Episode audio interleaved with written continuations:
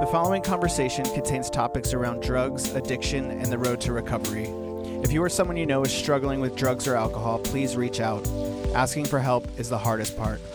If you're in the tri state area, you can actually reach out to our guest today, Mario, at 203 917 1988 or SAMHSA at 1 800 662 4357.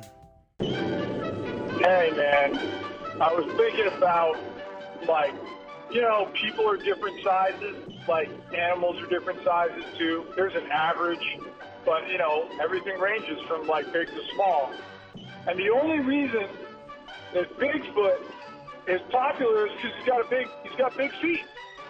So there's got to be a Bigfoot out there with almost like a regular size foot, and they probably just call that one's foot.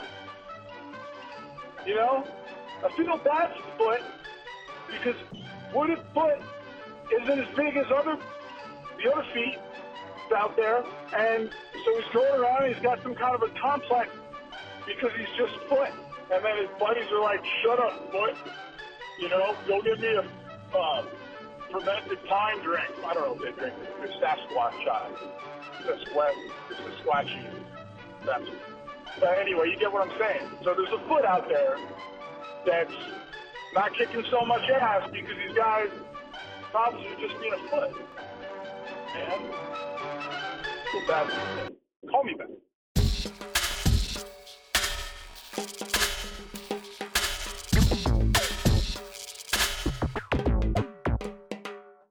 Hey yo, welcome to the Memo Show. Today we have a very special guest, the man, the myth, the legend, and my friend Mario the Italian Horn Diurno, aka Marz. How many fucking nicknames do you have? Uh, I've had a couple, and you know, these are the nicer ones of the of the you know of the few. Uh, I'm sure. yeah, I don't know, man. What's going on, dude?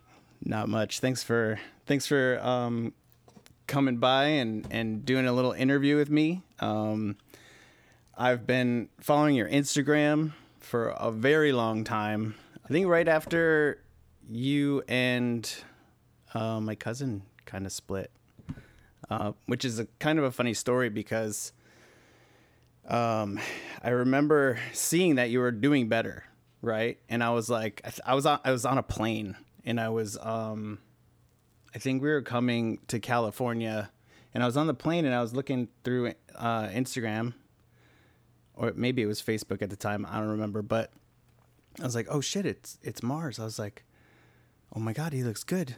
He's doing better, and I was like so happy inside, and I was so excited for you, and I remember like liking or friending you or or liking one of your posts or something, and when I landed, I got a fucking barrage of text messages from my cousins saying like what the fuck is the matter with you?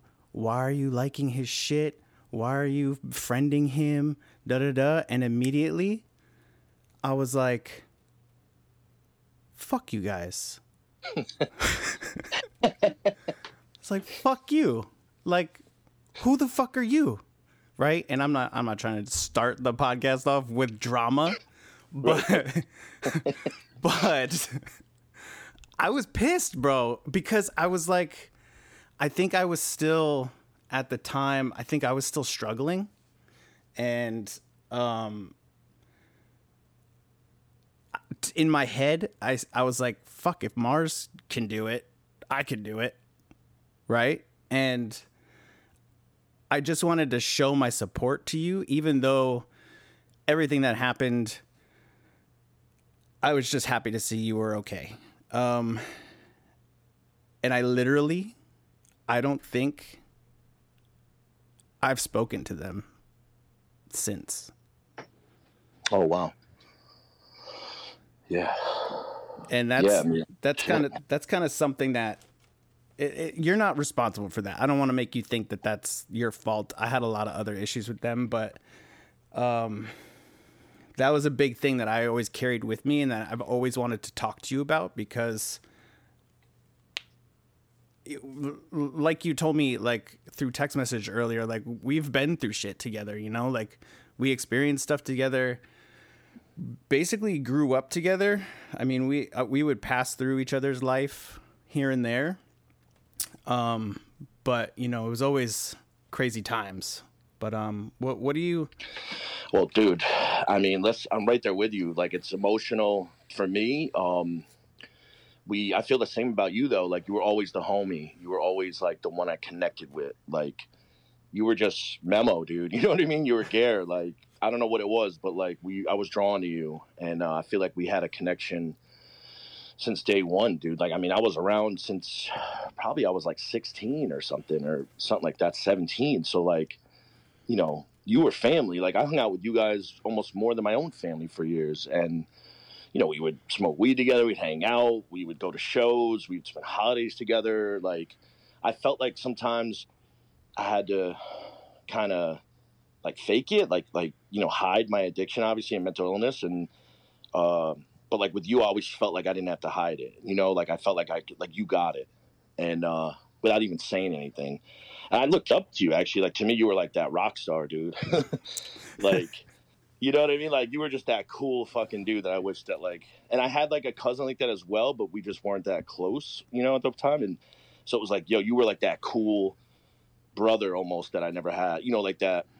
I don't know. It's just you were a rock star, dude. So it was like oh. instant love, and I was just so happy, uh, you know, when we started like talking and stuff. And I don't know, man. Like like I said, you're family to me, dude. And and it was just like I didn't know what to do, but I also was like, hey, man, like this dude gets it. He was, you know, obviously he's cool and like, you know, I was a little weird at first. Like, I didn't know how to approach. Like, I didn't want to be disrespectful, but yeah, man, you've always kind of stayed the same, and that's what I appreciate about you and other people. It's like I always appreciate people who kind of are just who they are and don't switch up. You know?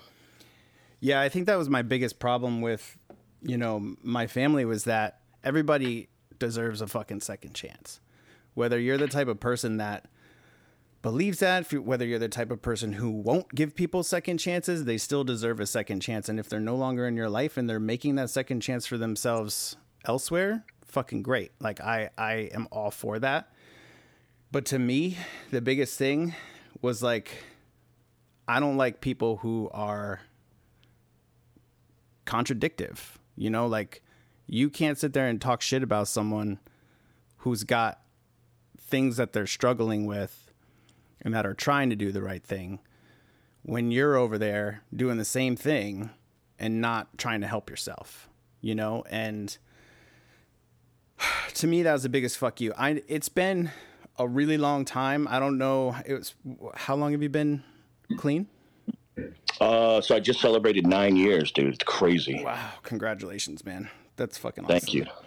Um, so it's probably been about that long because, um, I saw my cousins at um, a wedding, my other cousin's wedding uh, last year. That's why we went back to Connecticut uh, last year.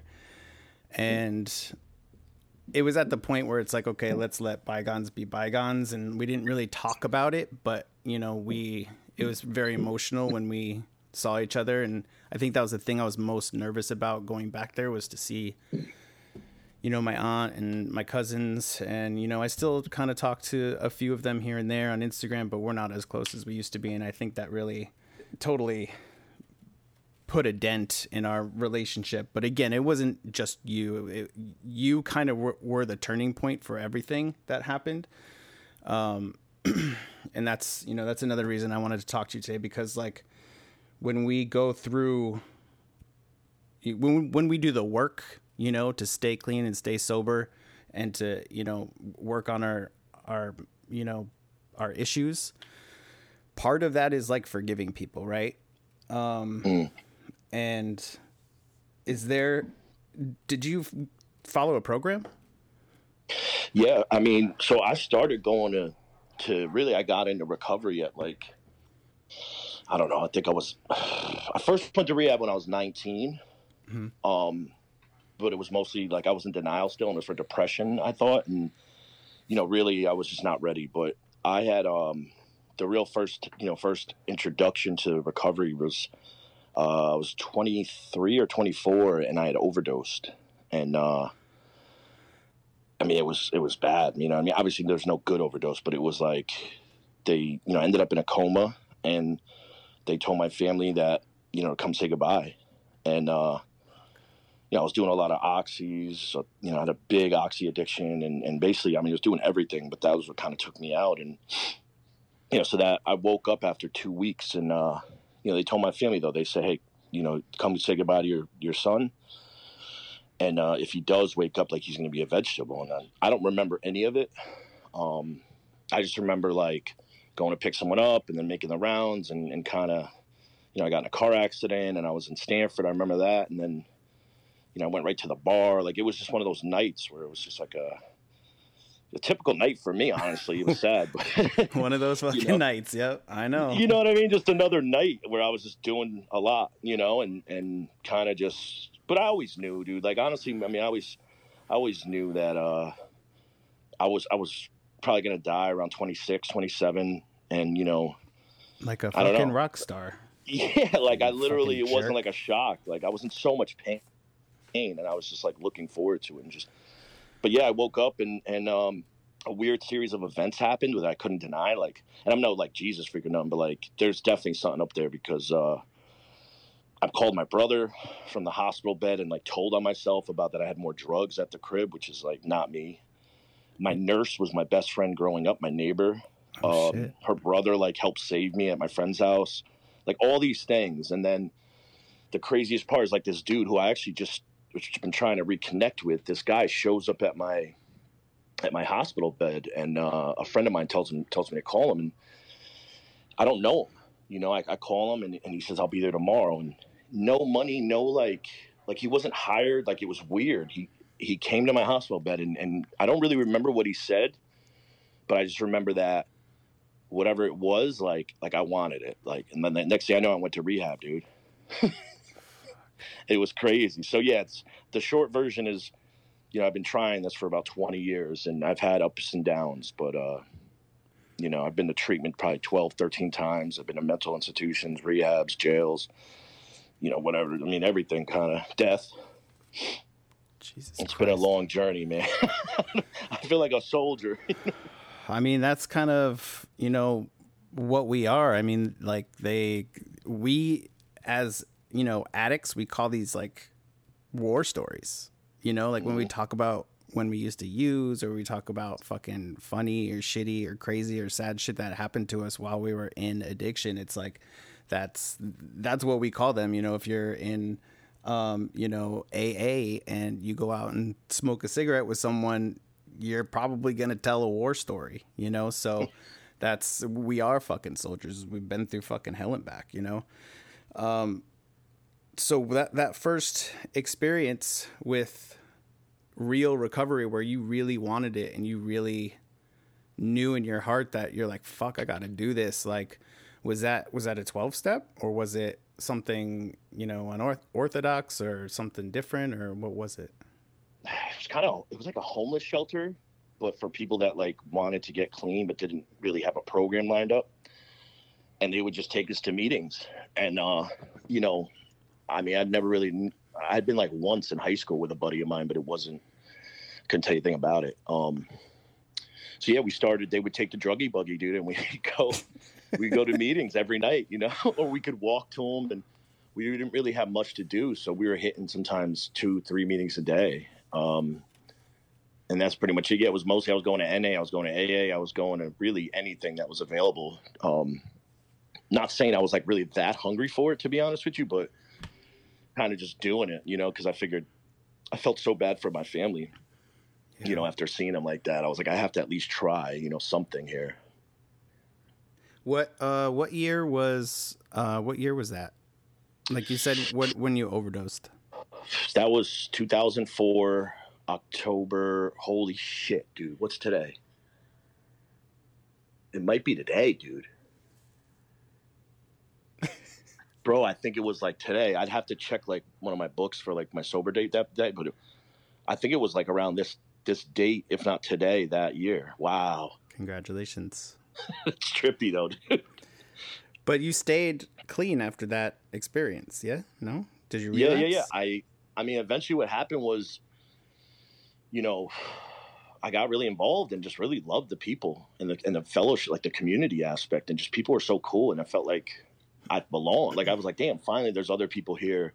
Like I'm not the only one, and um, I hooked up with a lot of like dudes that were similar to me, and and you know, uh, just we hung out and we had fun, and we went to like they just showed me the ropes. It was cool. They took me in. Um, I stayed clean for like almost two years, and then I had it, and then I and I went out, and that was, I think I'm trying to remember the timeline's fuzzy in my head, but there was a time that time when we were working together, and you were my boss at Starbucks. Remember, bro? I fucking. I need you to fill in some blanks for me, okay? Cause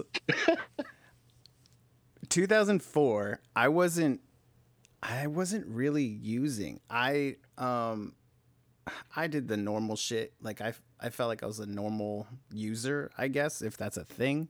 Um Yeah, yeah. But where like I could I could get a couple perks, I could get some Xannies, I could get some whatevers and, you know, do them for the weekend and then be good, you know, do you know, do my life after that and then, you know, when I had a couple days off, I get some get some stuff and you know, have fun. But I don't think it was until later that I was actually that I really got sucked into you know having to have it all the time you know and and, and still telling myself oh I'm fine I'm fine whatever I can maintain this.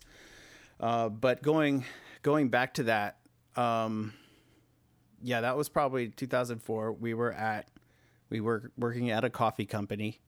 Um, I was the assistant manager, and I remember my cousin coming in and saying, "Hey, can you get Mario a job?" And I was like, "Yeah, absolutely." because if my memory serves correct, we worked at the ice house together too. Did you I work at the ice so, house? Dude. I did maybe a little bit, but not like full time. I don't think. Like Everybody did a stint at the ice house at some point, I think. yeah, it's foggy, dude. There's a lot of foggy memories out there. But anyway, I I knew that you know you, you had a good work ethic. I, at least I didn't hear anything, you know, other than that. But um, I remember I got you hired. Um, you went through training. You fucking you were killing it. You you did everything. Like everything. You picked up so fast. I've never seen someone with that much of a go-getter fucking attitude like just show me just show me what to do and i'll do it. And i would show you and then you would latch onto it and then you, you did it 10 times better. And you know my manager's looking at me like yeah good hire good hire right? Fucking you phenomenal with the customers. Phenomenal. Um i think at i think maybe two weeks in you were like working the bar you were making drinks you were fucking you were getting them out on time too too fucking standard you were hitting the condiment bar fucking bro you were like out of this world i think that's why we called you fucking marz but yo I love that. fucking paychecks come, you disappear for a fucking week. like Mario, you're scheduled. Mario, you're on the schedule. Mario, where are you? Bro, where are you? Bro, you're on the schedule. Bro, bro, bro. What happened, dude? What Dude. happened in that? It was a week, maybe four or five days. I don't know. But, bro, when that paycheck hit, you were out like a ghost. it was bad, dude. It's funny now and shit because I just we're like the only well, nice because you were there, and it's weird for me. It's awesome because nobody's really there, you know, when I talk to them now. But so my memory serves, I had been. It was actually like 2006. Yeah, that sounds about right. Because I, I, So it was I was done in 2008. Yeah. so this was like after rehab, like post like like I had been clean, like post um uh overdose and all that, and I had been clean, you know, or sober for like almost two years, I think, dude. And um I forget what happened. I think I moved back to the area, which was really tough. I had got back together with your cousin, which I wasn't planning on, which was also like so. There was like a lot going on, and I didn't really connect. You know, I tell people that all the time now. It's so important. I was just talking to someone the other night because they had been through it too. And when you move and you're in recovery, it's really, really important to. It's not easy. So if you have like your network and your foundation and everything in a certain area, and you you make a big move, I try to tell people is like, it's very dangerous. It's it's. I'm not saying it can't be done, but it's like you really gotta plug in when you get there. Because if not, for me anyway, Yeah, yeah. that was my downfall. So, yeah. Um. So I remember working with you. It was fucking awesome. We were crushing it. We were playing great. Me, we were playing Guns N' Roses, closing together. We had a cool staff. Like it was like a sick staff, and all the AA people were coming in to visit. Like along with a lot of other people that like were really hard to deal with. And yeah. and the next thing I know, I had just I had I forget exactly what set it off, but you know, it'd been happening for a little while where it was like I wasn't going to as many meetings, or maybe I wasn't sharing what was going on inside me, and that's it. Next thing I knew, I, I was with somebody else in the program, and we were both kind of on our way out. And I'll never forget that morning, dude. Like, I was like getting ready, I was smoking crack in my mom's, you know, house upstairs. She was like yelling at me per usual, like an Italian, but like didn't know what was going on, but she knew I was acting funny and I just made up some lie. I was like, "Yeah, I got to go. They're transferring me. I got to be in Greenwich, the Greenwich store today." And and I told I stole my dad's car, dude, which was like he wouldn't even let me drive that thing, like period, even if he was in it. oh my Um, goodness. You know, just he was just old school, and I stole his car. He was working in Vermont, and I went on like a, I thought it was like a two week run, dude. It, but it might have been shorter. But It could have been longer. I, I didn't. I didn't think you were coming back. bro, I was I almost died. Um, I stole my dad's car. I went out to Danbury, where I didn't know anybody that used. So now I'm creating like a whole new area of like I'm ruining like my good area. You know what I mean? Like Norwalk for me was like done, Yeah. and it was just it got ugly like instantly, dude. Like I remember like I was with a good Well, dude. the minute you God. the minute you pass over that border into Danbury, it always gets ugly. So I don't know what you were expecting. Yeah, it did. Bro, it got so ugly, dude. I saw places and things that I had never seen. It was so dark, dude. We were in crack houses. We were in New Milford. We were in Waterbury. Like it was like the crack shuttle, dude. And it was just me and this dude. Thank God he's a, he's a great dude because it wasn't like he wasn't like a scumbag, but like I mean, he just don't stop either. So if you want to get high, like he was just like, bro, we're good, don't worry. But he was like tough. Like he was fucking people up. He was beating them for drugs. He would he'd be like, I remember one day he's like, yo, you got your phone? I was like, yeah. And it was like a brand new razor or something at the time. I was like, all I had left. and it was like, I love that. Then and he goes, but I trusted him. And he goes, give me your phone. And he went out and I saw him and he fucking gave the dude my phone. And then the next day he was like, I get your phone back. And he just punched the dude in the face. He just knocked him out. Oh, took all the drugs and the phone back. He goes, here you go, Skippy. I was like, thanks, oh, dude. Fuck. Yeah, it was like, but bro, I mean, dude, the Oh last, God. you know, the, the saddest part of that is that no one knew where I was. My family thought I was dead. You thought I was probably dead, right? Like, um, you know, my, I I cousin thought I was had a like, I knew you weren't dead because you're a resilient motherfucker. But I was just I was so curious as to where you had gone, and I was kind of pissed because I was like, he was doing so good. Like, how how did he? F- why did he choose to like fuck this up? You know, and I I didn't understand addiction at that time. I, I had no clue that you were even going through it. I didn't know that you were in recovery. Like I didn't know any of that stuff. And you know, I've learned that that's important. That you got to tell people that shit so that that way they know um, if something were to happen that you know they can look out for you in that way. But I had no idea. I didn't understand that stuff at the time.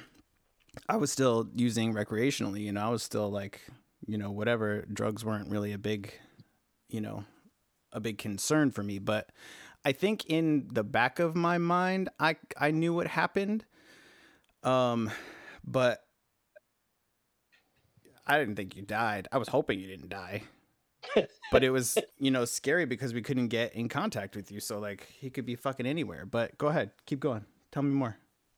dude. So, uh, I mean, I, I, basically just went on a crazy run with it with this dude, and uh, you know, the my family had put like a missing persons. Um, I had zero contact with anyone. People were calling me, leaving vet voice. I was very sad. I was like high the whole time. I was dark. Like it was like a very just. It was just a sad, sad feeling because once I start, like it's balls to the wall, and you know, it was just kind of like I just wanted to run, you know, and like I didn't want to face anything, and like then I'm like, damn, I messed up the job, and I messed up the, you know, the girl and the everything, the family and the trust and all this stuff, and you know, I mean, I was kind of hoping to die, to be honest with you, and I'll never forget. You fucking saved my life, dude. Like my sponsor was calling me. Everybody was calling me. I didn't pick up for anyone, dude. And either you called me or I called you because you had called me a couple times and uh, whatever it was though you were the only one that got through to me dude and that i felt safe for some reason calling or just like i don't know why i felt bad to you but no one it was weird dude but you saved my life you were my angel that day man like i just remember like being in a crack house and there was a lot of fucked up shit going on and i did not want to be there but uh, you know and we were smoking this crack that was so strong that i literally was like thought I was like, that's it. The next one's going to be the one that kills me. And it was kind of like the end. I just kind of knew it was, I had to do something. And uh, I remember calling you or you called me and, and just crying. And I was just crying. And you're the reason why I came back, dude. Literally. I don't know if you know that, but it's like, without you, I don't know.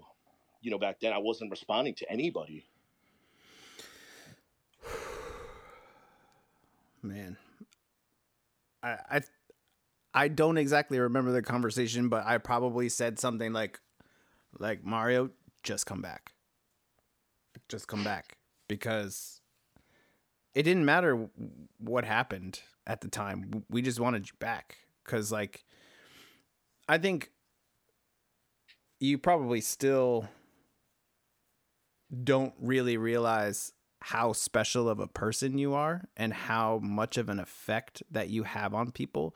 And I believe 100% that that's, you know, the reason why you're doing so well with the group that you're with right now, release, right? Yeah. Yeah.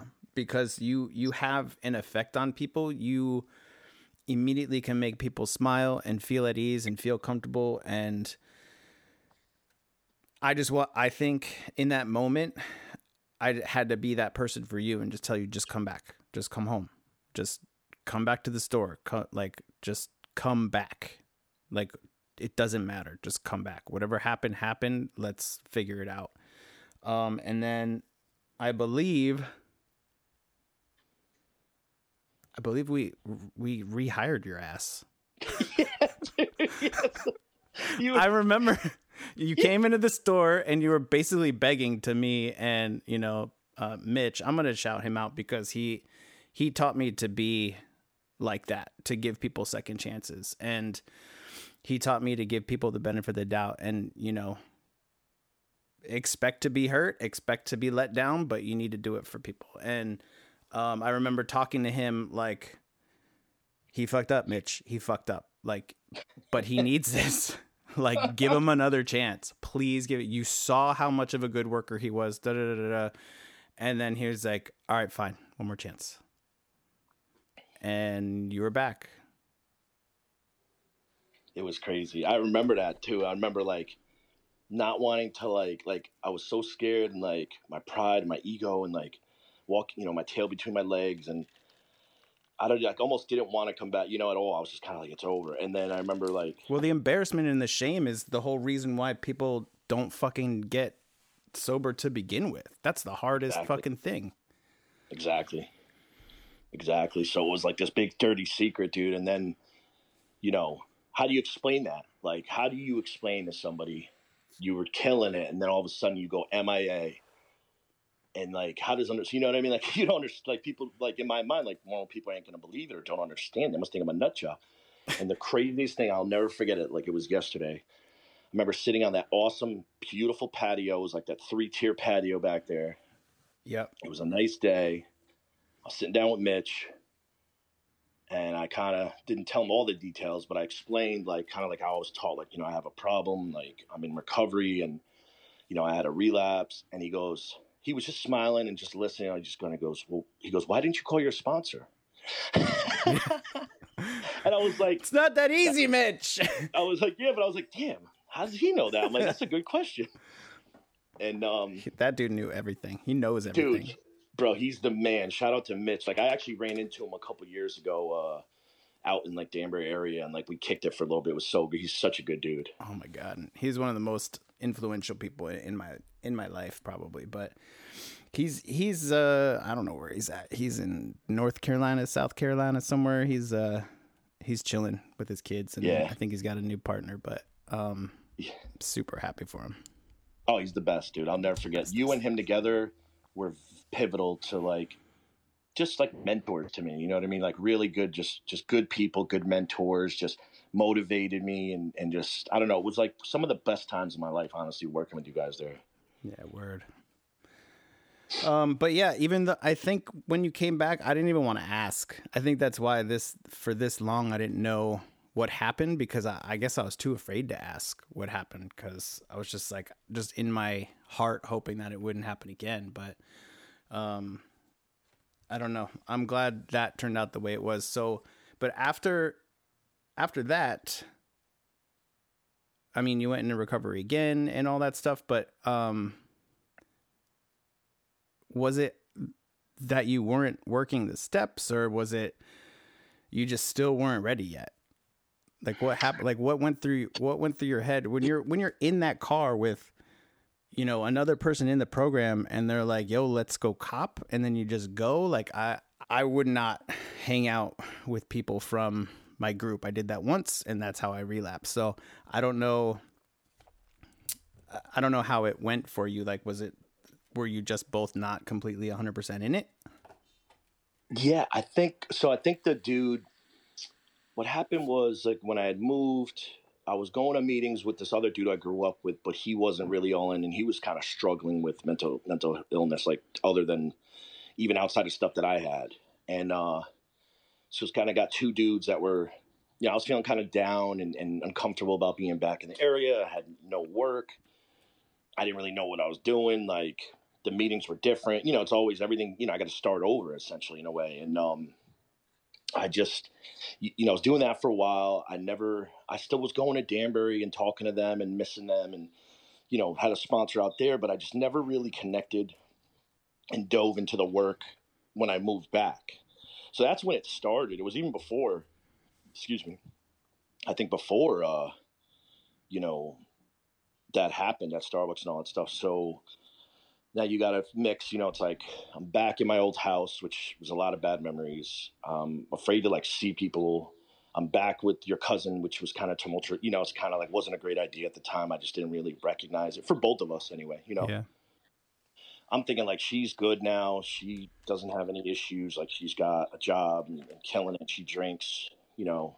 See like like i'm the problem like aa is my thing and recovery and like everyone else like you're normal you know? And yeah so it was just, I think it was just a lot at once. And then, you know, it's all it takes, man. This thing's sneaky. But yeah, I might have, you know, looking back, like had a reservation that I never looked at or, you know, just wasn't diligent, I guess. I mean, this thing is so sneaky. It happened to me.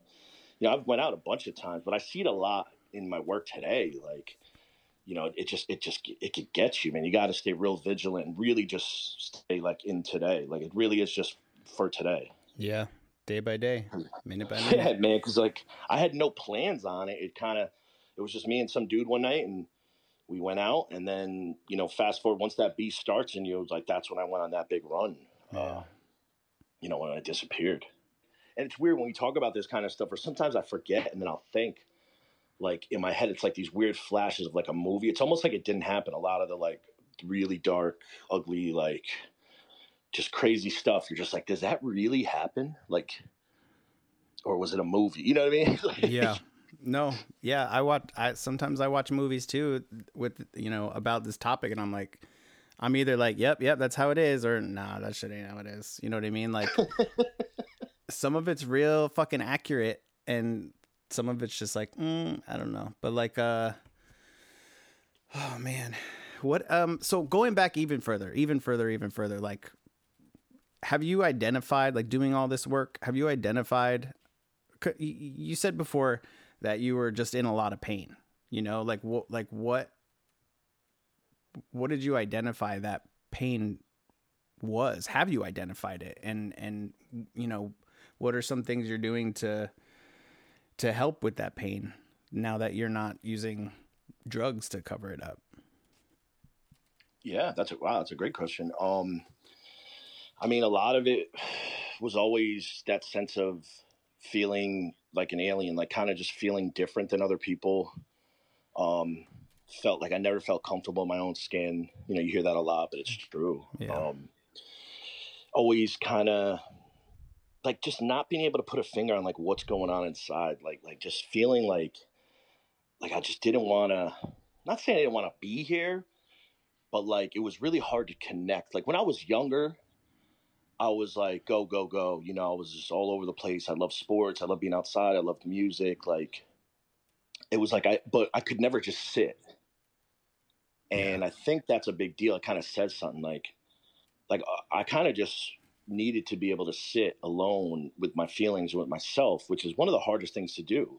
Um, absolutely. You know, for people, for guys like us, right? It's like I always got to be doing something, or I always got to be ingesting well, something, or yeah, you know? it's scary, you know, because like you don't you don't want to be alone with those thoughts or those feelings because you know what's going to happen when you are. You know that you're going to find something or discover something that you don't want to you know, bubble up to the surface. So, you know, probably the same thing with you as with me. Like, I did drugs to make that go away, you know, to be able to sit and not think about anything and to not worry about anything and to to not be anxious and to not feel like I got to be doing something and you know all of that stuff turns into pain in a normal person. You know, if like if you don't have an outlet for that, that's, you know, addicts like us, that's the first thing we do is when we realize that, oh, I could take this pill and then that fucking goes away, like holy shit, you know? That's that's how we deal with it. You know, people meditate, people exercise, people you know, go on vacations, people do all these different things. But, you know, for us addicts, that's the answer until we find and train our brains to do something different instead of that. And that's the hardest part because you're literally retraining your brain. But so there wasn't one particular thing that was like bothering you. It was just, it was just that, you know, uncomfortableness and, and not being able to slow down for you. Yeah, that's what's weird. It's like I always was, you know, looking back when I first started going through uh, the work and doing the steps and doing other stuff and therapy, was like it's kind of frustrating because I would sit in meetings or sitting, you know, talking with people, and and you know they would tell me like these things that had happened to them, and and you know some of it I could relate to, and some of it I couldn't, and I was kind of like, there's no one thing like I couldn't just say, oh, this is why, you know X, Y, Z. So no, I did. no like real trauma or anything that that did it. No, not like like a one thing, but you know, if you if you really once I dove deeper now and through the years, kind of learned by mistake, is that there's a lot of things, and I'm still learning from people. You know, my teachers is that like there's a lot of things also that like didn't happen that like can result in trauma, and it's not like big trauma that you hear about, but like small things like you know I craved maybe a a certain thing like in the household that I wasn't getting, or like in terms of like a certain affection or, or emotion stuff, or you know, come from a really old school Italian right off the boat, you know, families like you know, yeah. yep. there wasn't like tons of like just sitting there and talking about my feelings and and just kind of like it was it was what? just like work talking about your feelings yeah you know? no mario we you push those down as far as you can yeah. bottle them up and you do not yeah. discuss them don't you know this no. mario you will not right never no matter what no, what are you, you know? crying for it's true right you know like it's you you get it man and no, that so was a great point though. That that maybe the trauma came from something that didn't happen, as t- opposed to something that did. That's great. I've never heard that before. That's something to, Dude, to me neither. About. I'm just learning this stuff like now, and I'm 42 and learning from this. We have a great, amazing woman named Laura Sordi that works at our um, at release, and she's our like like she she's like the runs the whole outpatient, and she was teaching me about this kind of stuff when they're doing trainings. and I'm like, oh my god, like what? Like what do you mean? Like that's that's awesome. I, I found all that stuff really. I think that's what kept me in recovery the most is that someone came along that made it interesting for me to learn about mm-hmm. it. You know, and then once I started to learn about the internal workings of addiction and all that stuff, it got me intrigued and I wanted to learn more. And it helped me you know stay clean and, and recognize triggers and all that stuff like the stuff the stuff that you know we need to do on a daily basis. But um, tell me more about the group that you're working with because it looks freaking phenomenal. And and i'm not gonna lie i've had um, thoughts about going to work for you know a, a recovery group or you know be a, a, you know a drug counselor or something like that. But I, I was very happy and surprised that you know you were you know uh, seems like a pretty intricate part over there. So yeah tell me more about release. Oh dude it's it's the best. I feel like i finally found like a home. Like you know because that was the other thing growing up. I never felt like i could like i had thousands of jobs but i just never felt like it was like my heart.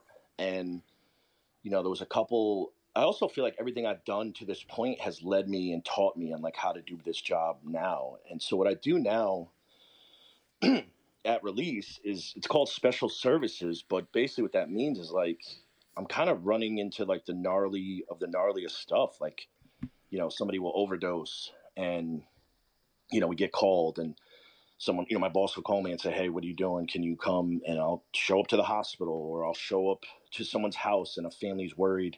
Kind of like, you know, what happened to me when I was working with you. Like, I go missing and a family will call and say, Hey, our son's missing. We're, we're, we're dying. Like, we're worried. Like, you know, and, and we'll go out there. It's like sometimes you're kind of like dog the bounty hunter in a way, but you know a lot of times it's really it's it's crazy because you're you're going to do a wellness check. You don't know what you're going to find. We're doing interventions you know. You're I'm doing a thing a lot. You know what i do a lot is called um, safe companions where like i'll live with someone for x amount of time and i'm with them. I sleep with them.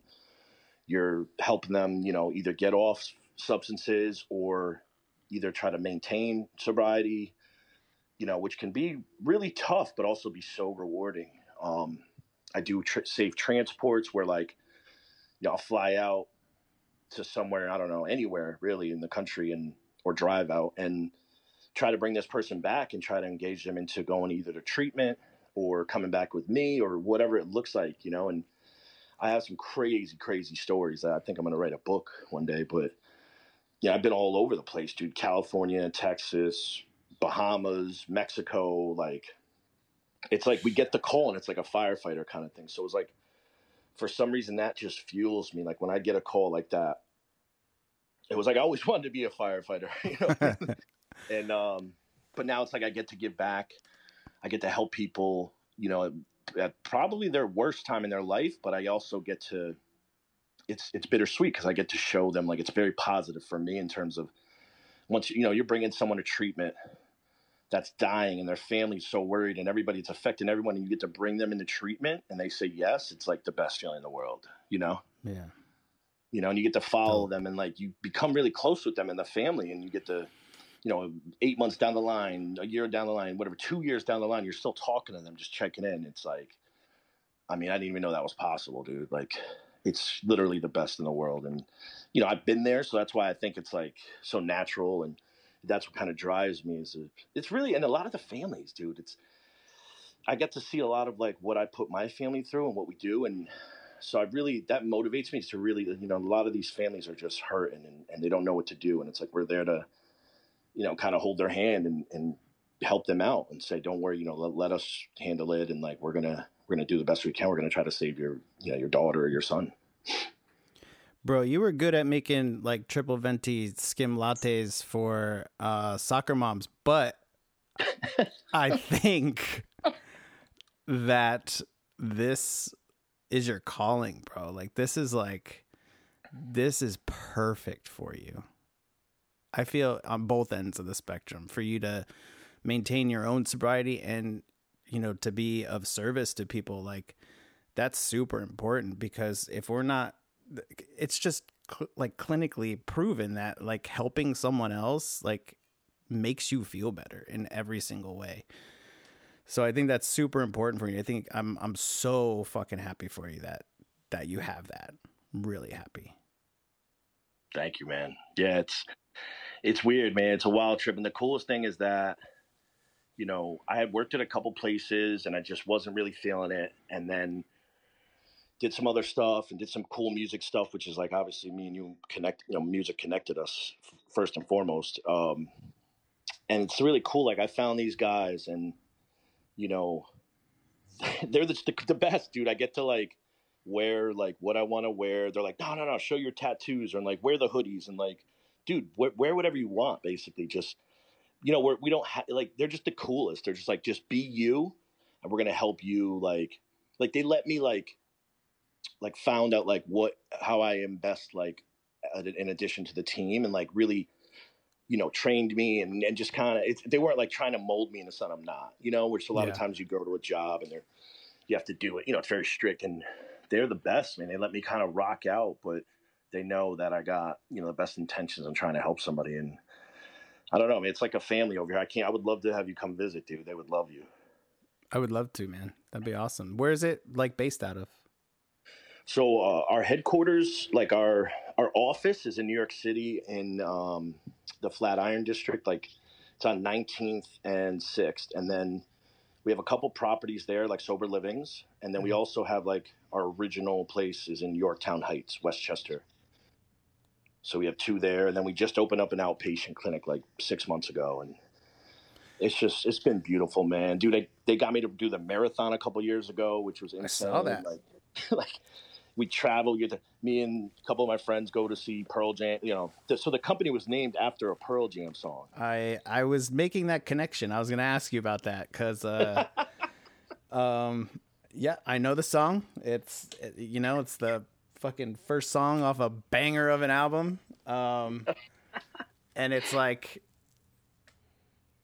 I saw the the name of it and I was like, wait, it, and just your love for Pearl Jam as well. I was like, oh my god, that it, it can't be a coincidence. That's what I said when I heard. I was like, "Wait, what?" I was like, "You guys named this after, like, you named this John after the pro." I was like, "I gotta find out what's going on here right now." Like, that's awesome. So, are they like certified? Um, I don't know what they're like, drug therapists. I don't know what you call them, but um, like rehab. I, I don't know the correct term for them, but are they're like certified? They're doctors. Like who? Like who? Yeah. Who owns it? Like tell me, tell me a little bit more. So the owner's name is Zach Clark. He's been working in the mental health field for I think twelve years. Um, he started it, and then he we have like a full staff. We have probably more staff than anyone in the country in terms of like what we do. Um, so we, we are sober living like a highly structured sober living, but we also do like we're like a full stop shop. Like we now have a doctor on board, we have clinical therapists, we have you know recovery coaches, we have like you name it, and um, it's beautiful, man, because we're able to help and serve more people. Um, and it's it's just the culture. It's really the culture that they created and the energy. Um, everybody that I know that I work with just really gives a shit. you know what yeah. I mean? Like they're just there because they love helping people. You know, I'd say most of us are in recovery. There might be a couple that aren't, but the ones that aren't even are just like they're affected. You know, there something happened or they're affected by it. So everybody that shows up there every day is just on the front lines. Like they just love helping people because they know it's like they have to. It's like a calling, like you said. That's dope. So yeah, we're able to do a, a, a few different, you know, a slew of different things, um, and we do them really well. And uh, yeah, I'm just very proud. I've never been so proud to work for a company probably ever. You know what I mean? Besides, like obviously when me and you were chilling working, and you know it was a different time. But it's like I try to basically just dedicated my life at this point to to this work. Yeah, it's probably you know super fulfilling. I mean, I, I don't see how because I you know I ask myself that every day when I when I go to my job. I'm like, how like am I fulfilled? Am I being fulfilled by this job? And when I answer no, the first thing I think of is trying to work in a field like that. Um, and I'm sure there are like, um, you know, groups in California that are kind of like that, but, um, I don't know that that sounds amazing. That sounds super fulfilling, and and I feel like I feel like you you need that, and they need you. Um, but when you were saying that, you know, you're you're the basically the one that needs to convince the person who just fucking got out of an overdose to come to rehab. Like, what does that fucking car ride look like with you? Like, I just, you know, overdosed, got out of the hospital. I'm I'm in the car with you. Like, what are you saying to me? Like, how do you? How, what's your approach to to where like you don't want to scare them off, but you also know that this is the best thing for them. How do you gauge if they're ready or not? Like, like tell me a little bit about that scenario. So it could look, you know, obviously each each situation is different. Uh, so we assess that, like, if it's like a straight intervention, and the family calls, and there's, you know, there's obviously a lot more planning, and we we situated and set it up like a like a, just a real intervention. Like we have, you know, family come, we have the letters, we have the whole thing. So that's one way. Um, you know, more of a conventional uh, intervention. But if it's like an overdose like that, a lot of times, I mean, I was just a couple weeks ago, man, we uh, you know obviously can't say like names and specifics, but sure. there was a guy we had, and uh, he was you know visiting family or whatever, and he ended up you know uh, relapsing, and um, yeah, he he overdosed, man, and uh, you know I went right to go see him in the hospital, and I'm just connecting. I mean, you know, I, I really just try to connect with them. I let them know like you know like no one's mad at you like like I'm I've been there before like I tell them my story a little bit I try to bring a lot of hope but I also try to let them know like this is killing you dude this is killing your family there's nowhere like it doesn't get better than you know what I mean it's only going to go downhill from here like it doesn't get better than this like you're in the hospital you almost just died and it's tough it's really tough because when I died you know I was pronounced and all that in the hospital I woke up and I was like, I don't know what just happened to me, dude. Like I was out for like two weeks and I don't remember a thing, you know? So I wasn't like, oh, let's go to Rio. Like I was like, yo, let's go back. I'm ready to get high. Um, the crazy thing about this disease, this illness is that it just, I know it's insidious, you know, it just tells you like, yo, you don't got a problem. Like, let's go back out there. Like talks, you know? And I'm like, so it's really hard to kind of understand it, I guess. But a lot of times I'm just trying to kind of to meet them where they're at, trying to be their their friend, you know, and, and vibe out and connect with them on any anything really. Um, whether that's a lot of times music is actually my way in. Yeah. Um, because I can Good talk music in. all day, right? Why yeah. not? But you know, it's a lot of that pain, a lot of that like, hey man, like I've been where you've been, like I know where you're at. It's okay. Like let's try, like just try it. You know, like if you don't like it, you can do whatever you want, but like shit's not good right now. You know what I mean? Because a lot of times when you're in that situation, you're at rock bottom. You know, when shit hit the fan, it's it's kind of like they know the gig's up. Um, yeah. You know, and sometimes they want help, and sometimes they, they still fight it. But I just tell them like, just try it, dude. Like, what do you have to lose right now? Like, you know, everything. You really you got nothing right now. You know, like try it, and if you, you know, whatever happens, you never you just don't know. Because I if I didn't try it, I would have never went into recovery. You know, like like it took me a lot of times to try it, but yeah, it takes a it takes a lot of know? people a lot of times. You know, like it's it's very rare that it catches on the first run. You know what I mean? It took me a couple times. I mean, shit, I thought it was a joke, and then you know I relapsed with someone in the fucking group. So it, it got worse actually after the first time, but yeah. Um, it's like in school when you're like when in the Dare program when they're teaching you about all those fucking different drugs and you're 13 and you're like, yo, I gotta fucking try that. What was that called again? What was that? Wait, let me write this down. Wait, what, which one? Okay, I'm not fucking around with that one. But what was that one again?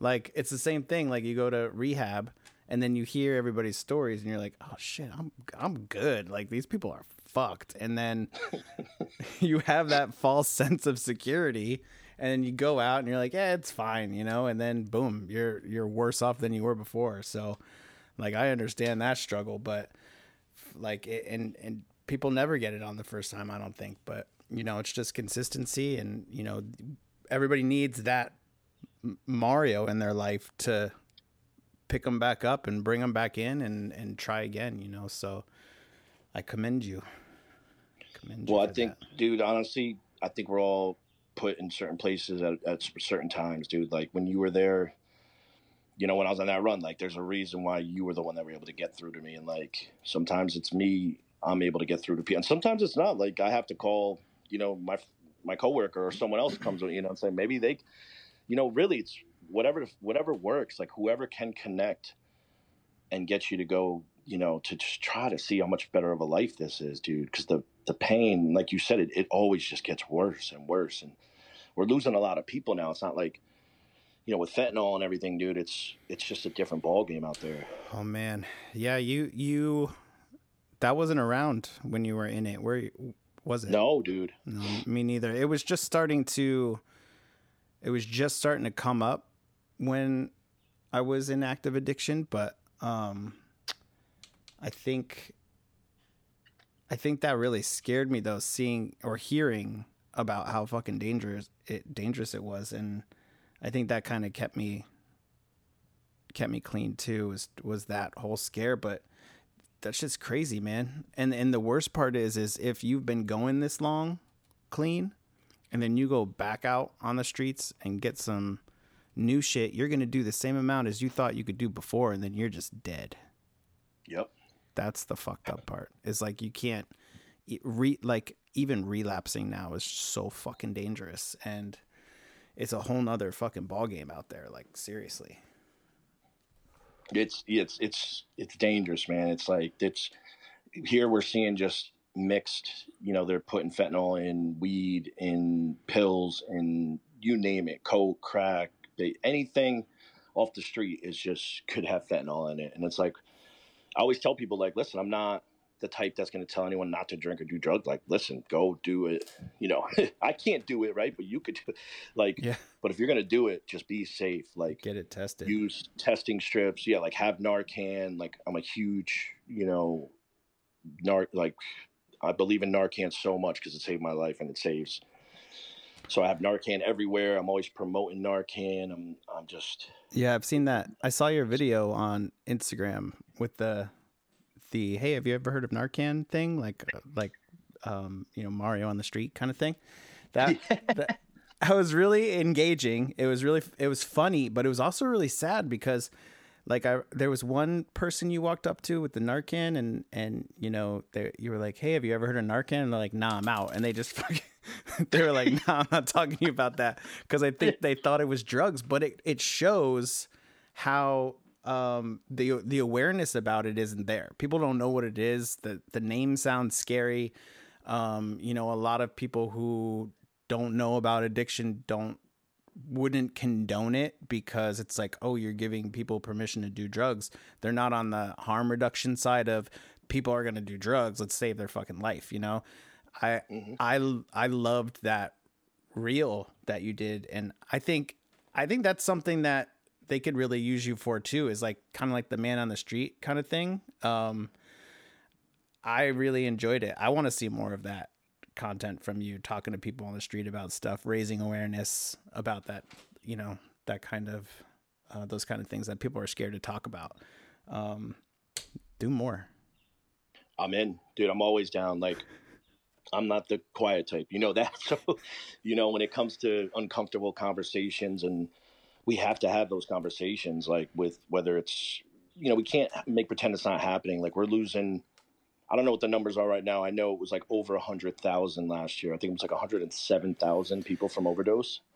Shit that's like ridiculous. you know it's 100 it's probably 175 200 people a day. Um so it's not going away. Like this has been over 10 years. It's just we need to just have the conversation and just educate people and just make sure people have Narcan in their house or have it on them or you just never know, dude. It literally could be the difference where you see somebody on the street or at a concert or at a party and they're they're you know hunched over and they're overdosing. Like anyone can use it. You just put it in their nose and, and push the button. Like it's Yeah, it's not some like it's not gonna be a scene from Pulp Fiction, you know. no, yeah, no, exactly. It's easy now. No, but yeah, but that's the thing, right? Like when we were younger, you know, the way, which is still one of my favorite movies, but Oh yeah. you know, the media like was always like kind of glamorizing stuff and making it look scary and different, but it, it's just kind of like really not like that anymore. It's like it's a little nasal spray. It looks like Afrin almost. You you push it, you know, you in someone's nose, you push it up, and that's it. And then you roll them on their side. And if they need another one, and it's very, you know, obviously you call nine one one, but it's anyone could do it.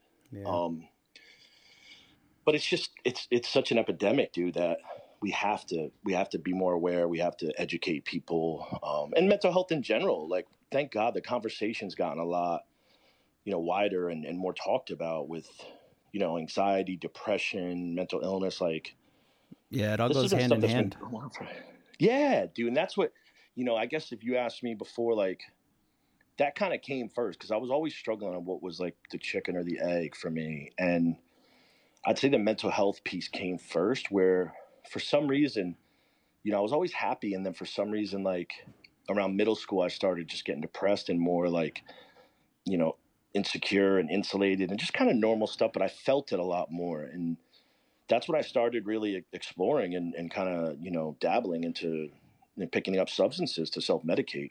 Yeah. How was the pandemic for you? How was being on in lockdown? Like what did what did you do during that time to not go fucking crazy? So I had a pretty good, actually, I actually had a great pandemic. Sometimes I miss it, to be honest with you. And me Um, I was blessed, dude. Yeah, you know what I mean? Like there were certain aspects of it that were great. Uh, it was very scary, but I remember just calling my mom and my, my brother and just being like, "Hey, you guys got anything for this?" Like, you know, they usually they're the older ones that I and they were like, "Nah, we don't. We never seen this shit." so, so I mean, that sense of uh, I think recovery helped me because I had a community. I was used to kind of the unknown. Um, and really again that day at a time you know just just you know live one day at a time thing so i wasn't really that nervous or anything it was just i felt bad because i wasn't actually in in lockdown like that like i was actually doing my job like i was flying around like driving around doing interventions and transports and helping people Do you think um, it do you think it was worse for for people during the pandemic? Like oh ab- absolutely addiction wise? Yeah, dude, it was bad. Like the isolation, the you know, the lack of like purpose. Um, it, it I think it was a good and a bad thing. Like I think it helped people get to their bottom a little sooner because people kind of got found out about. You know, the the classic story. I remember it was like a lot of the guys we were getting would have to move back home, and then their family would immediately start seeing how bad their drinking was and they couldn't hide it so it was kind of that was a good thing Mm. um, I think it was like if you were entering, you know, the kind of recovery, it was a tough time, but it was also like, like I said, like people were just more aware. You couldn't hide it. Yeah. But the other shoe is that I felt people, that a lot of people did have a relapse and were struggling because, you know, they looked for that that that meeting that they would go to every day or every you know or whatever, and hanging out with friends, and that I felt bad about because, you know, it's tough, man, being alone. You know, this it's like the opposite of what you're supposed to do when you're recovering. You know, so Zoom. I know. you know what I mean? All of a sudden, the world's like, go isolate, and you're like, no, dude, No. that will kill me, bro. like literally, that will kill me. But Zoom actually saved our lives. Like I was really, really impressed on how fast uh, Zoom just kind of became a thing for meetings, and then was able to go to meetings. You know, pretty much twenty four seven. You know, in any country, I was like, like I was going to LA meetings like nonstop because of the time difference. Yep. And um, I think what kept me going was just we were so busy. I was busy at work. I was able to kind of, you know, travel and, and do what I had to do. But also those Zoom meetings saved my life. Uh, and I met a bunch of cool people that some of them I actually got to meet in person. And I think the only thing that helped me is knowing we were all kind of all in it together. Together. hmm um, which again is like kind of another recovery thing. You know what I mean? Like we're all in this together, so we don't know what's going to happen, but we have each other in, in a sense of.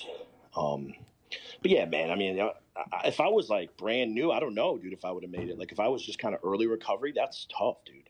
Yeah, I was thinking about I was thinking about everybody out there, like, and and as a you know recovering addict myself, I was like, oh my god, like, am I gonna am I gonna be able to do this? Like, and then I was like, yeah, I do, because I had a, I have a good support system. You know, I got my family uh, out here. But are there specific coping strategies or tools that you use to maintain your sobriety? Like, what are some particular things that that you do? Oh, absolutely. Uh, so with you know the, the job is one thing, and it's very fulfilling and very purposeful, and and you know it's it's amazing. But I have to take care of myself, and because it takes a lot out of you. You know, working in the mental health field takes a lot out of you. Yeah. So when I'm not working, I mean, obviously I, I still love to have fun. I, I probably too much fun. You know what I mean? I go to a lot of concerts still, and I'm always kind of doing that kind of stuff. And I love, I call it partying, but partying sober. I guess like, you know, being with friends and just hanging out, laughing, and eating good food and whatever. But um, I really just try to make sure I get good rest. I try to connect with family. You know, I try to go to some meetings on my own time. Uh, try to read some literature you know, I'm trying to get, I'm in and out with the gym, but that's really helpful. Um, you know, and, and I can fall off a lot, dude. Like I have, you know, it's not my only thing. Like I have struggles with food and nicotine still, and you know, pretty much anything. I always want more. yeah. Um, but yeah, I just try to take it easy. Like now, I've been off for like about a week, and I just been kind of relaxing, dude. I've been watching Sopranos. Yes. Uh, just eating, you know, just chilling, dude. Just not doing too much because you know, you get tired, man. It's, it takes a lot out of you, like emotionally and physically and spiritually, you know. So it's like just taking it easy, visiting family, you know, just just hanging out, getting a couple things done that you know around the house, and just trying to really kind of just do nothing, you know. Yeah, I've um, seen I've seen the uh, incredible amount of Pearl Jam concerts that you've been going to. I'm super jealous because I still have yet to see fucking Pearl Jam live. Oh, we gotta go, dude. Dude, I'm like, it's the one band that I've never seen live. I don't know why. I just don't know why. I've seen all the bands I love live, and I don't know why I've never seen Pearl Jam. They're great, man. I mean, but I, you know me, dude. I'll go see like when me and you used to hang out too. I'll go see any show, any day, any venue. Like I'm, you know, I'm going. I don't know. It doesn't have. I just love live music, and just Pearl Jam. Just I fell in love with them. You know, obviously when Ten came out, but like in high school, I really started like going into them hard. It used to be GNR. Yep. Um, which still is, but like for something about you know after that it was just like that just connected with their music and their lyrics and but once I saw them live, I was like, dude, they played for like three and a half hours and like they're just a great live band. Mm. And it's just it's the same thing though, dude. It's like the energy of the crowd and the the people you meet and it's that whole like connectivity. You know what I mean? Like it's that whole same thing as what I was always looking for in life. Yeah, when I go on Pearl Jam's like streaming service section of whatever, like they have all of their concerts on there. Like they have tons. Anything that was recorded, it looks like they put on their live albums. There's like rows and rows and rows and rows of it. It's ridiculous. I always I always um kind of saw them as like the the j- like grunge version of like a jam band because none of their yeah. set lists are the same. They play for like yeah. you said for like 3 hours. They let people record, trade and and you know, put up their shows. Um I I, I love I love when bands are able to do that. So sometimes I'll just just randomly pick one of these live albums and and they're all different. They do the songs different every single time. There's always something different and it's so interesting. I, I always, even going back to, you know, when Pearl Jam first, you know, came on the fucking scene, like I would go into like the CD stores and look for like the the weird like UK singles and stuff because they yep. always had like live versions of songs on there. And there's still there's one there's one that I'm still looking for to this day. It had the best version of Black that I've ever heard live. And I, I still ran I still sometimes go through some of their live albums on here and, and listen to Black on all of them and see if it's that one. But I think it was like live in Atlanta, but I don't remember the year. And it was on it was like the B side to one of their singles, and I was like, I'm still trying to find it to this day. But anyway, Yo, I might have that, dude. I might, I might. We got to talk after because I do the same thing with them. And you know, when I was younger, same thing. I remember like they're, they're they always had the albums and, and like coconuts and strawberries or whatever, and yeah, and they had the bootlegs with the brown on it. And we would go. It was just cool. You could like, you know, oh, I was at this show, and like you Yep. want to get it. And uh, lately with the streaming, I've been doing that the last couple years, and spe- specifically with Black, I always try to find different versions. And I might. I just found a new version. It might be that one. I think it's. It might have been Atlanta. Fuck. If it if it was Atlanta, uh, shoot me a link, bro. I'll listen to it. I'll tell you if it's the one. But that's crazy. It like twenty freaking years later, I'm still looking for that stupid song. But um, what? How? Who? who what's the last concert you went to? Uh, let's see. That's a good question. The last concert I just went to, I think, was the Arctic Monkeys. Right? Yeah, I think it was the Arctic Arctic Monkeys. Arctic, Arctic. I don't know if I'm even saying that right. Yeah, Arctic Monkeys. They're cool. They're They like were really, dude. They were really fucking good. yeah, they're really they're really good. I I don't give them enough playtime, but um, they I know they're really talented. They're good. Um, I'm trying to think of the last one I've been to. Yeah. What was the last show? Måneskin. No way. I think it was them. Yeah, dude. I've been wanting to see them. they're good. They're really good live. They're so fun, so fun.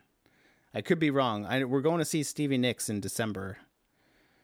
Those Oh, tickets were fucking ridiculous, but I was like, eh, I gotta see her before you know something happens. And Yeah. No, that's yes, you do, dude, because that's one thing I learned. Like, just say yes to every show or whatever, or try to. Because, dude, I've seen so many people like that, and then like they're gone. Like I saw Tom Petty, and then in it, and then he was gone. Like, I know that's another I've one.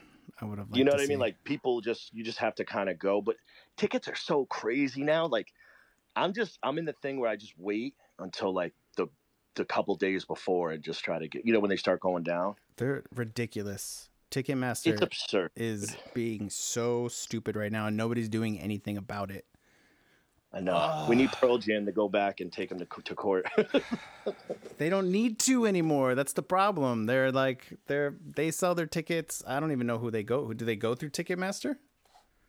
yeah, unfortunately, I mean they do it a little better where they like try to control it so that they don't go out of control. Like they have like lotteries and you know fan fan to fan stuff, but it's still it's just it's a disgusting. Like when I looked at who did I just look at? Bro, tickets for Wait. shows back in the day, we used to pay 25 bucks.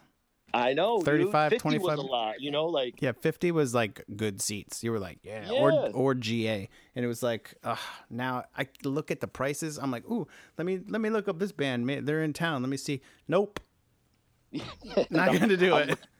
honestly, I'm real selective now with like unless it's I'm not trying to pay like a crazy amount unless it's someone I really like a one off. Like I saw Nas at the Garden. Nas is like my favorite hip hop artist. Yeah. So I saw him at the Garden He's a like really close because that doesn't happen. Yeah. But other than that, dude, I'm just going to see little. You know, I got I like to see little small venues and keep it old school. And if something comes up and there's a good deal or someone ha but yeah. Yeah. it's just not affordable. It's not that fun, man. I know. I know. You know, I'd rather check out like an indie band or just some uh, friends or a cover band or just someone, you know, just random people. I don't know. I'd rather just go to a little, you know, smaller venues, dude. Yeah, me and me and my stepdaughter do that a lot. We uh she finds all these little like lo-fi bands that she that pop up on her Spotify and then we, you know, we go and check them out cuz those tickets aren't that bad and plus they're really good. They're mad chill, you know. Um the spots are pretty cool that we go to, but um yeah, it's it's it's back to supporting the little guys, I guess.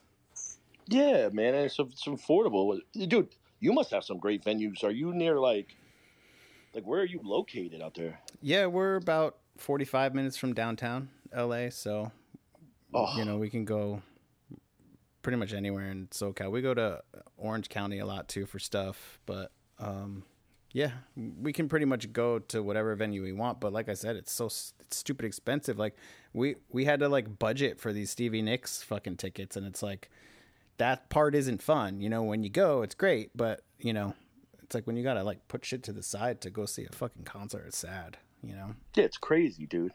Dude, I love it out there though. I remember I waited my whole life to go out to the strip and all those places and I got to do it in recovery and I actually went to the coolest AA meeting I've ever been to at the Rainbow. The re- really? Yeah, dude, it's on the low. I'll tell you about it after offline, but it's pretty cool, dude. Oh, you probably uh, ran into some people, huh? Yeah, Yep. it's really cool. But I was also just like, you know, obviously it's like my dream to go out there, and uh, I got to catch a show at the Troubadour, and it was so cool. That's dope. It was, um, it, it was, um, I forget his name, Brad. Will it was the the bass player from Rage Against the Machine had his own side project, like a punk band. You, I forget the name of it. It was so good. I, didn't- I had no idea.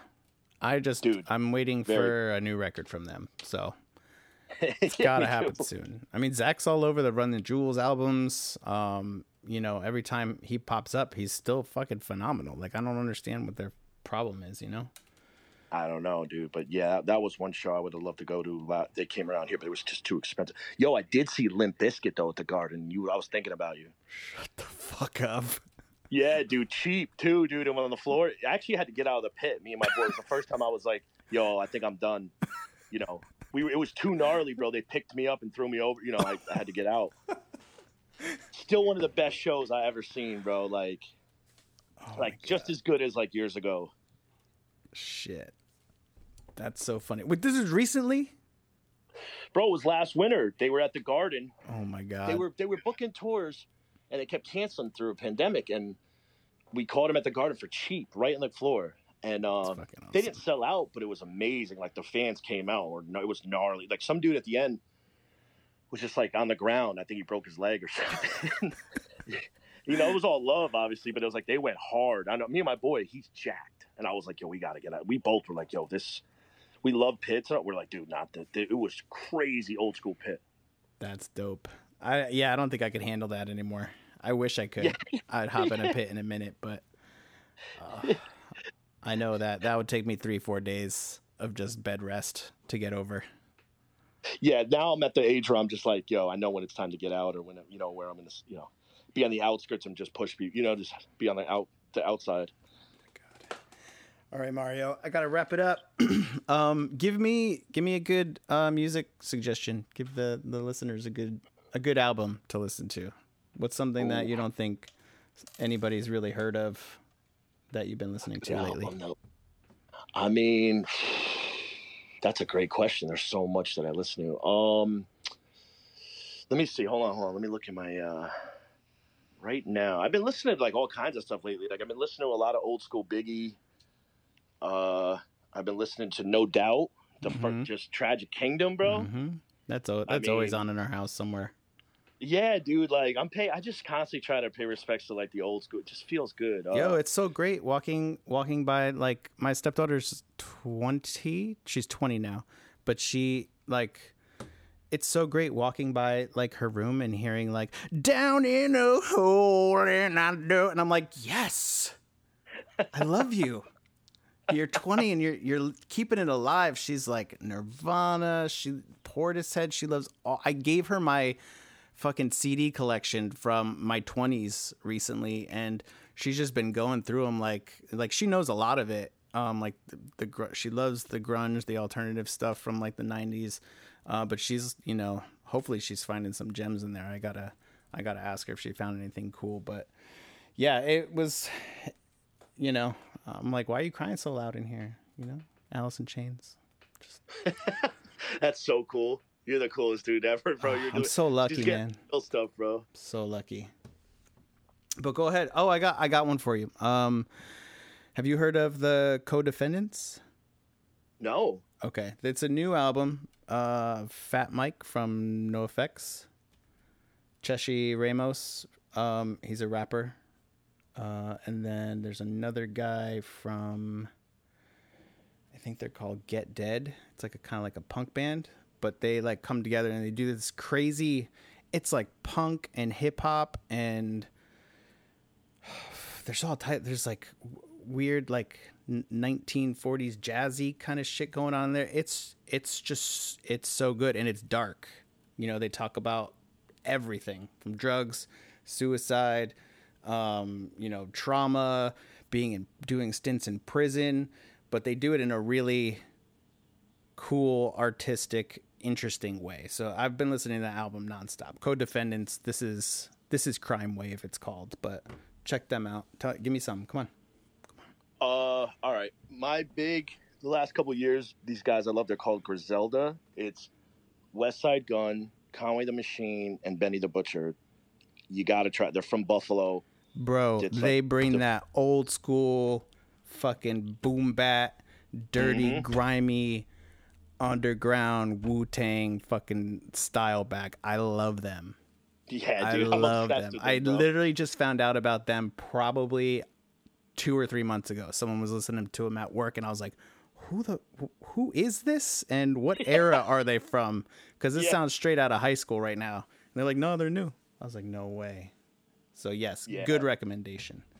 it's so grimy, dude, and they're just I don't know. That's where it's at for me, I'd say. And then also been getting into more. I've been loving this one artist for like the last pretty much my whole sobriety. That he's actually in recovery too, but he's just a great songwriter. His name's Jason Isbell, dude. Great, great artist. Check out like his live shit from the Ryman. It's just insane, dude. Great voice, killer guitar player. All right, I'll check it out. I just pulled it up. Yeah, you've probably heard his song. Like he wrote like probably half the music for that that movie with Brad uh, Bradley Cooper and uh, Lady Gaga. Like he's like the real deal. Like Oh, for reals? Um, A Star Is Born. yeah, Yeah, that was a good one. he's just a good dude. But just he could sing and play guitar. Like and the songwriting is just like just killed. You just start crying, the songs from that movie are like low key fire. bro. Super good, bro. I I watched that movie so much. We went actually as like a group of us from one of our meetings and. They were like bringing tissues and shit over. They were like everybody was because it was just such a relatable, just like like I just felt that dude's pain, bro. It was just sad, but it was so good. dude man my my wife and my stepdaughter wanted me to watch that and they they were like okay we're gonna watch the stars Born. i was like oh it's gonna be so fucking lame fucking lady gaga whatever i don't even know who bradley fucking cooper is right and then um my stepdaughter turned to me and she goes hey there are some scenes in this movie that might be triggering? And i was like like what? What are you talking about? And she's like you know like drugs and stuff. I was like oh we good we good. Don't worry about it. But i thought that was so sweet of her to like think about that before watching the movie. It like it's making me tear up right now that it was so thoughtful. And Yeah. i was like you know thank you so much for for doing that it in watching it i was like damn this is a little tough Yeah, I was like, shit, this is a little tough. She was right. But she, you know, and she checked in too halfway through. She's like, you good? I was like, I'm good. I'm good. Let's keep going, you know?